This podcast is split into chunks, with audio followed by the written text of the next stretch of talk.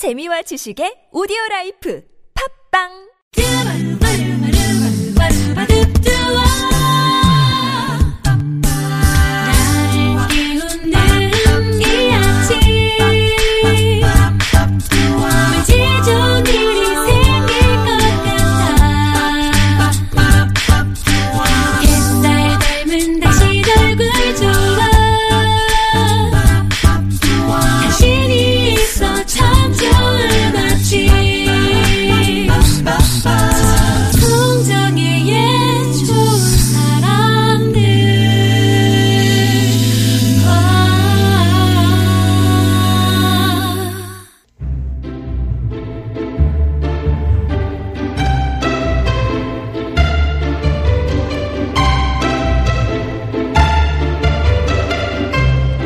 일상의 소소한 행복이나 즐거움은 주인이 따로 있습니다. 그 주인은 바로 일상에 널려있는 행복을 발견할 줄 아는 눈을 가진 사람일 거예요. 마음으로 세상을 보는 여러분을 위해 걱정과 근심을 치워드리는 시간이죠. 이호선의 통하는 아침. 송실사이버대학교 기독교 상담복지학과 이호선 교수님 모셨습니다. 안녕하세요. 안녕하세요. 반갑습니다. 이호선입니다. 왜 이렇게 웃으세요? 너무 추워가지고 웃음이 나오더라고요.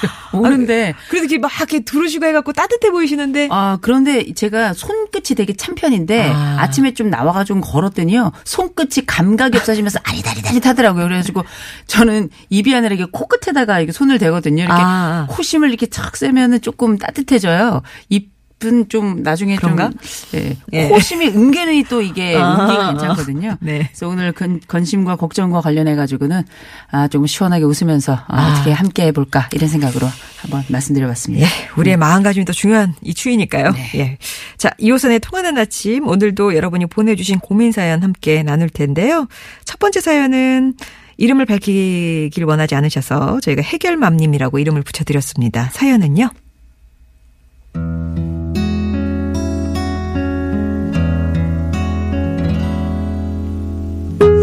안녕하세요. 하다 걱정까지 사서 하는 제 모습이 싫어서 이렇게 사연 보냅니다.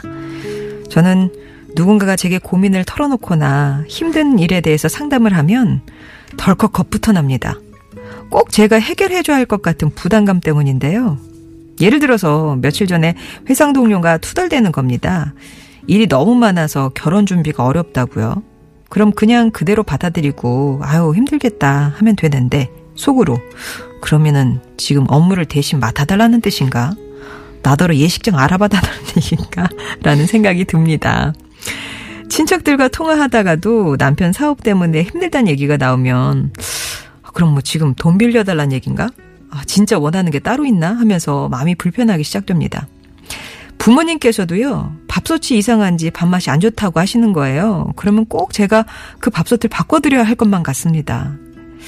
제가 만약 그런 걸 다 해결해 줄 수 있으면 좋은데 매번 그러지 못하니까 그 마음이 죄책감으로 바뀌고 부채감으로 남아 괴롭습니다.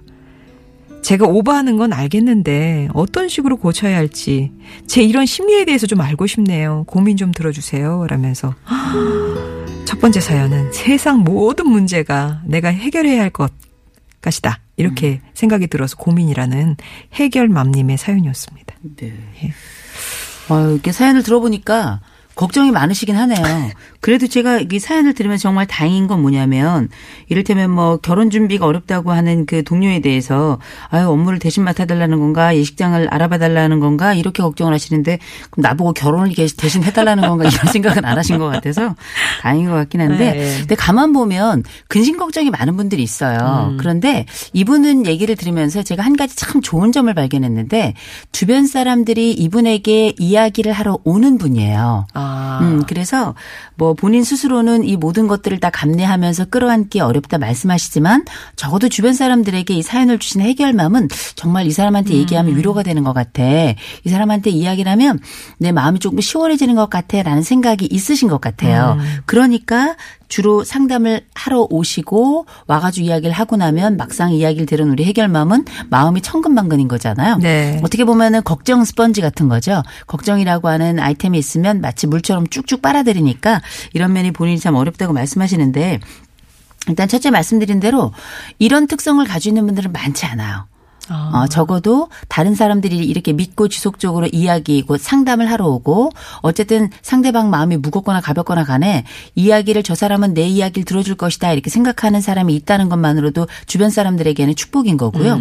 이 축복의 가장 중요한 역할을 하고 계신 분이 아마 지금 사연을 주신 해결맘이 아닌가 싶어가지고 이런 부분에 있어서는 남이 갖지 못한 굉장히 훌륭한 특성을 가지고 있다. 이 말씀을 좀 말씀드리고 싶고요.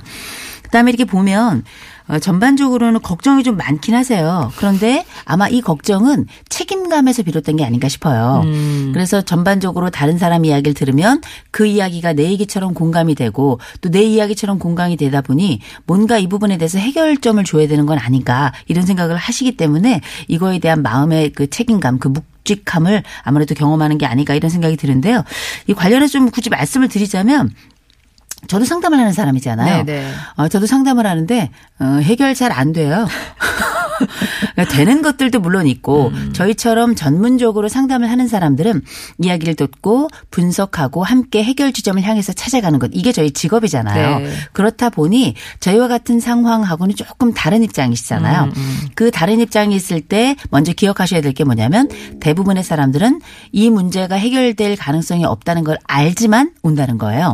그래서 그냥 친구들끼리 떠드는 뭐 이야기라든지 수다라든지 이런 것들을 하면서도 스트레스가 풀리는 게 누군가 내 이야기를 들어준다는 것 하나. 두 번째로는 누군가 내 이야기를 듣고 공감해 준다는 것 하나.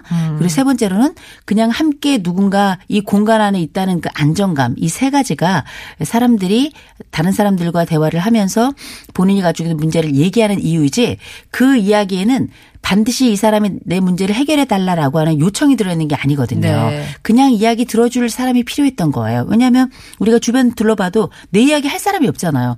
우리 송정희 아나운서는 매일 방송을 하시잖아요. 네. 매일 방송을 하시고 힘든 건 저한테만 얘기하시잖아요. 노래 나간 사이에. 그런데. 네. 이렇게 믿을 만한 1인이 있다는 것. 그다음에 얘기할 만한 1인이 있다는 것. 참 감사한 일이고 축복된 일인데 대부분의 사람들이 자기 이야기를 할 때에는 문제를 해결해 주십시오라는 개념보다는 내가 이렇게 힘든 상황이 있는데 내 이야기를 함께 들어줄 이 심리적 공간에 있을 동반자가 필요합니다. 이런 의미거든요. 이 역할까지가 제가 볼 때는 해결맘이 하실 부분이에요. 네. 그런데 제가 약간 우려가 되는 건 우리 해결맘님이 좀 걱정이 많다 보니까 그 부모님께서 왜 밥솥을 밥맛이 없다고 근데 밥솥을 바꿔드려야 되나 제가 보니까 아까 그 친척하고 친구가 했던 그 얘기는 귓등으로 들으시면 되고요. 네. 함께 하시면 되고 부모님 얘기는 제대로 들으셔야 되는데 다 제대로 좀 안 들으시는 것 같아요. 네. 걱정이 많으셔서. 부모님 밥솥은 사드리시고요. 아 그런 거예요? 네. 10개월 무이자 할부로 사드리시고 그다음에 이제 나머지 부분들에 대해서는 걱정하고 두려움을 갖지 마시고요. 의견에 대해서 적절히 거리를 두는 것. 나에게 이야기를 해주는 사람들의 그 이야기에 관한 것들을 내 마음으로부터 살짝 거리를 두는 것. 이걸 이제 나쁜 말로는 무시라고 할 수 있겠지만 그 무시라는 의미라기보다도 나의 걱정 영역으로 침범하지 않도록 이건 어차피 내가 해결할 수 있는 게 아니니까 네. 그냥 듣는 것까지라는 것. 그걸 인식하는 게 굉장히 중요하실 거예요. 그러니까 이제 사람들이 볼 때는 나만의 상담자가 되어주는 이 해결맘이 너무 고맙지만 이 해결맘은 본인이 가지고 있는 이 책임감 때문에 뭔가를 해결해야 된다는 압박감을 느끼는 거거든요. 기억하실 것. 첫째, 우리는 해결할 수 없다. 두 번째, 우리가 할 수 있는 건 심리적 공간을 내어주는 것이다.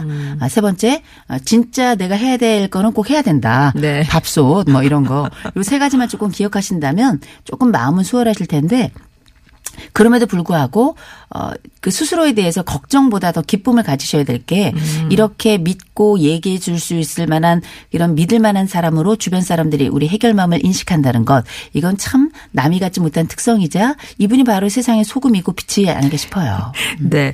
그러니까 자신감을 가지세요. 해결맘님은 괜찮으신 분이에요. 그러니까 네네. 사람이 옆에 해서 자기 고민도 털어놓고 하시는 분인데 근데 저는 궁금한 게 만약에 네네. 어떤 얘기는 제대로 알아들어야 되고 어떤 얘기는 이제 버려도 된다 할 때 그 기준을 뭐 가족관계 이렇게 피부치 이렇게 그어놓으면 되는 건가? 그 기준이 뭘까요? 기준이요? 한 달 내에 내가 할 수 있는 건 가능한 거고요. 아. 한 달 내에 할 수 없는 건 못하는 겁니다. 이를테면 우리가 밥솥 같은 경우에는 네네. 무이자 일부니까 물론 10개월이겠지만 그렇게 아니라 적어도 내가 내 능력 안에서 해낼 수 있는 것들은 하지만 네. 거의 대부분 뭐 사람들이 요청하는 것들은 말씀하신 대로 뭐 업무를 대신해 줄 수도 있는 것이고 돈을 빌려줄 수도 있는 것이겠지만 근심의 무게가 크게 느껴지는 건 내가 할 수 없는 일이에요. 아. 그러니까 밥솥 같은 거야 뭐 약간 걱정이 되더라도 할 수 있는 거니까 이 정도는 네네. 뭐 가능하겠다. 걱정은 되지만 가능하다 생각하는 건 가능 영역 안에 있는 거고요. 이거 어떡하지? 답이 없는 것 같은 건 그가 해결이 안 되는 게 어떻게 내가 해결이 되겠어요. 당사자도 아닌데. 그래서 이런 것들은 기준이 어떤 적어도 네. 내가 생각했을 때 내가 할 수 있는 영역이다 아니다는 본인이 가지고 있는 기준을 통해서 대부분 알고 있습니다. 그래서 대부분의 영역 전체 이야기가 나에게 오는 이야기가 10개가 있다면 전문 상담가가 아닌 이상에는 9개는 나를 좀 들어주십시오. 나의 이야기를 좀 들어줄 사람이 나는 필요합니다. 이런 일련의 심리적 공간에 대한 요청이기 때문에요. 그 공간에서 함께 이야기를 들어주고 이게 가능하다면 해결까지 갈 의미는 없어요. 아. 그냥 그랬어. 그랬구나. 힘들었겠다. 여기까지인 거예요. 그래서 거의 대부분은 그런 상황이니 너무 걱정하지 마시고요. 부모님들 밥솥 한 달 내에 해결할 수 있는 거 이런 거는 이제 가능하다라는 거고 그러니까 전반적으로 예를 들어서 내가 다른 사람이 하는 이야기가 들릴 때마다 너무 신경이 쓰이고 계속 염려가 된다. 그럴 때는 생각이 들 때마다 해결할 수 없는 부분이잖아요. 약간 터는 훈련이 필요한데 저 같은 경우는 좀 걸어요. 아. 이를테면 어떤 경우는 제가 듣고 있는 경우도 있지만 듣고 마음에 계속 그 흔적이 남아있는 경우도 있거든요. 그럴 경우 저는 일어나서 걷습니다. 걷거나 저녁 시간에 잠깐 시간이 나면 조금 뛰기도 하고 네. 이런 시간을 갖는 이유가 다른 사람의 근심을 듣는 사람들은 마음의 방이 여러 개가 있는 건 아니거든요. 똑같은 상황 속에서 여러 가지 해석의 도구들을 몇 개 더 가지고 있는 건데 이 해석의 도구가 경우에 따라 마음 안으로 해결이 잘 안 될 때에는 몸에 가지고 있는 스트레스로 올 수도 있기 때문에 이럴 때는 조금 바깥 산책이라든지 이런 것들을 통해서 타인의 그 스펀지처럼 빨아들였던 그 근심을 조금 짜내는 그리고 해결해내는 그런 과정도 좀 필요할 것 같습니다. 어떻게 보면 기분 전환의 그렇죠. 계기를 맞으시면서 네. 아무튼 사람이 그 해결만 있게 다가오는 이유는 뭘 해달라고 오는 게 아니라 내 말 좀 들어달라 이제 그런 기대로 온다는 거 그 뿌리로 좀 갖고 계셔야 될 것 같아요. 자 고민 해결책을 좀 드려봤고요. 산타 에즈메랄다의 Don't Let Me Be Misunderstood 전해드리고 4부에서 뵙겠습니다.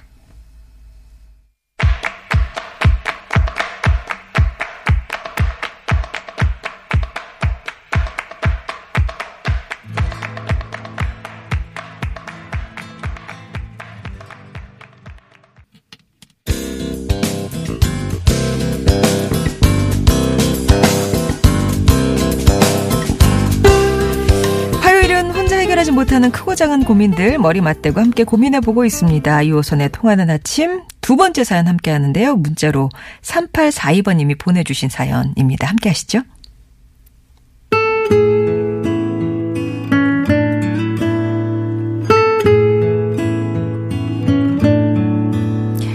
안녕하세요. 대학교 2학년 딸을 둔 엄마입니다. 며칠 전에 세상을 깜짝 놀라게 한 사건이 있었죠. 광주 여대생이 가족들 몰래 아기를 낳고 예, 스스로 자작극을 벌인 사건이었는데요. 비슷한 나이에 자식이 있는 부모로서 그저 혀를 끌끌 차고 넘길 수는 없었습니다. 저는 하나뿐인 제 딸과 때론 친구처럼 서로 고민도 얘기하고 많은 시간을 보내는데 한 번도 성과 관련된 얘기를 해본 적은 없습니다. 그래서는 안 되는 걸 아는데 부끄럽기도 하고 또 그럴 만한 상황도 없었고요. 그런데 딸이 성인이 되고 학교에서 남자친구도 사귀며 요즘 들어 걱정이 더 심해지고 있습니다. 학교에서 MT를 간다거나 축제 준비로 밤을 샌다면 혹시라는 생각이 들고요. 친구 커플과 여행을 간다고 했을 땐 네 몸은 소중한 거야. 조심히 다녀오고 뭐 이 정도 얘기밖에 해줄 수가 없습니다. 어떻게 남자친구를 사귀고 있고 건강하게 안전하게 관계를 맺고 있나 걱정이 됩니다. 방귀 트듯이 성과 관련된 얘기에 대해서 좀 편하게 물어보고 싶은데 말문이 막히네요. 어떤 식으로 접근해야 서로 편하게 거부감 없이 이야기할 수 있을까요? 딸이 먼저 다가오길 바라기도 했는데 그럼 또 그 나름대로 당황할 것 같네요. 부족한 엄마에게 조언 부탁드립니다. 라면서 두 번째 사연은 3842번님, 예. 다 자란 딸과 정말 방귀 트듯이 성에 관해서 좀 툭 터놓고 얘기하고 싶은데 어떤 식으로 시작을 해야 될지 모르겠다라는 고민이셨어요. 그거는 아마 다음 생에도 어려울 겁니다. 네.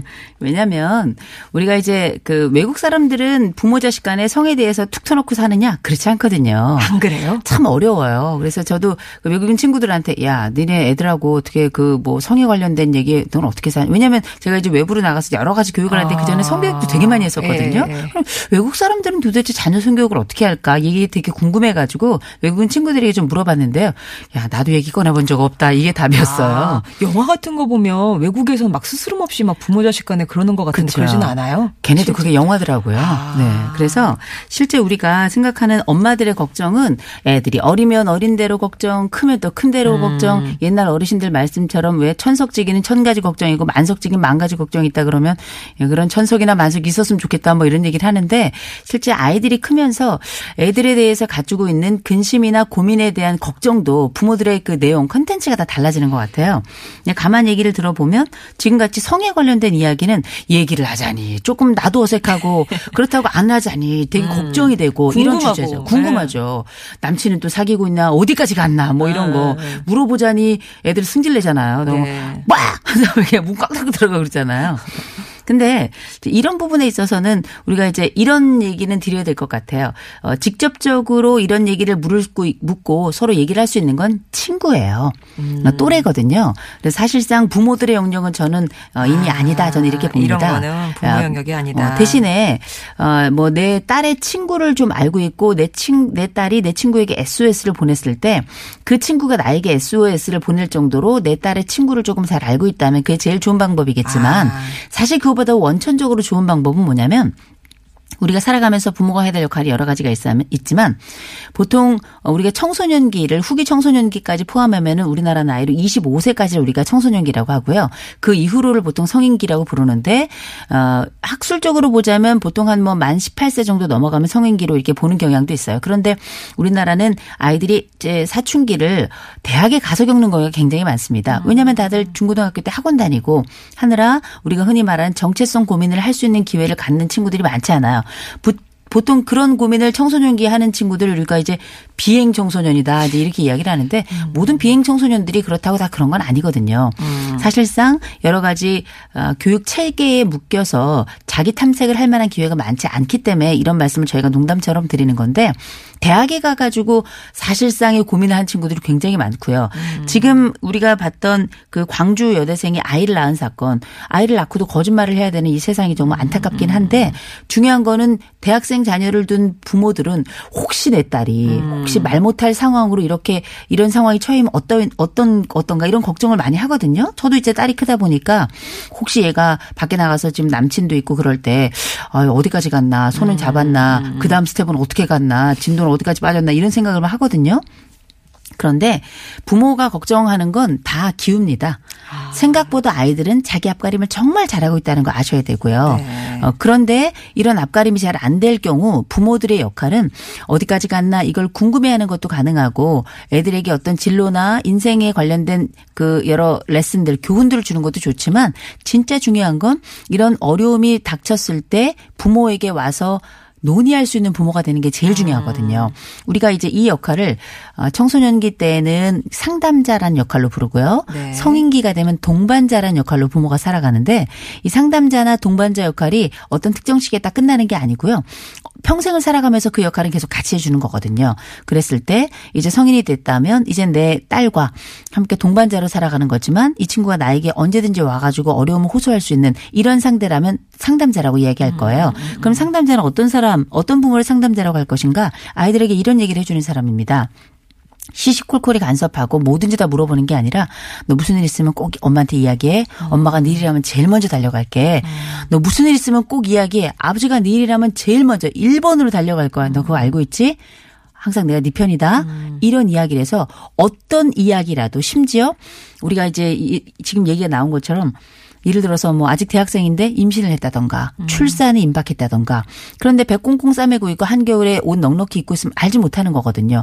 그렇다 보니 아이는 혼자 화장실에서 아이를 낳아야 되고 아직 크지도 않고 결혼도 하지 않은 그 친구가 화장실에서 혼자 소리도 없이 애를 낳아야 되고 그리고 난 다음 이 아이를 어떻게 할 수가 없으니까 결국은 뭐 복도에서 아이가 고양이 우는 소리가 나서 데려왔습니다. 이런 얘기를 이 집은 부모에게 할 수 없었던 거예요. 그러니까 나중에 그 부모님이 울면서 얘기하지 그랬니. 그럼 함께할 수 있었을 텐데 얘기하지 그랬니. 그런데 아이들은 얘기할 수 있을 만한 상황이 아니거든요. 그래서 대학생이라고 하지만 아직 제가 볼 때는 사회적으로 미성숙하고요. 그러나 그럼에도 불구하고 거의 대부분의 아이들은 90% 이상의 아이들은 자기 앞가림을 참 잘합니다. 걱정하지 마시고 그러면 과연 부모는 어떤 역할을 해야 될 것인가. 위기 상황에 언제든지 와서 자기 이야기를 해놓을 때 문을 이렇게 삐걱이 열어놓고 언제든지 그 틈을 열어주는 그 공간을 열어주는 그래서 믿을 수 있어서 와서 어느 순간에는 이야기를 할 수 있는 그런 부모가 돼야 되겠다. 이 다짐을 하시고 아이들에게도 그 아이가 중학생이든 고등학생이든 대학생이든 초등학생이든 뭐 나이가 더 먹든지 간에 무슨 일 있으면 항상 이야기해. 엄마가 할 수 있는 한 최선을 다해서 도울 거야. 언제든지 내 네 편인지 알지? 이런 이야기를 가끔 전달해 주신다면 어느 순간에건 그 나이가 몇이건 또 어떤 상황이건 어떤 고민이 이든 최종적인 순간에는 부모에게 와서 그 아픈 마음을 열어놓고 같이 붙들고 울고 또 같이 해법을 찾아갈 수 있는 그런 상황이 될 수 있지 않을까 싶습니다. 예, 그러니까 지금 이 상황에서는 어떻게 이제 뭐 방귀 트듯이 성 관련된 얘기를 터서 하겠다 뭐 그런 걸 찾으시는 게 아니라 무슨 일이 딸에게 있을 때 언제든지 마음 터놓고 얘기할 수 있는 그런 부모로서의 신뢰감을 주는 네, 그런 이미지, 그런 관계를 맺어주시는 게 더 중요하고 평생 또 가져가야 할 그런 관계라는 거를 말씀을 드립니다. 혹시 만약에요. 네. 내가 시작은 안 했으나 자녀가 뭐 성에 관한 얘기를 한번 터놓고 하자. 그러면은 하자. 그래. 그럼요. 쏘 나이스죠. 아, 예. 그래. 잘 됐다고. 예. 근데 그런 자녀들은 그런 얘기를 할 정도면 어차피 자기 얘기를 다 털어놔요.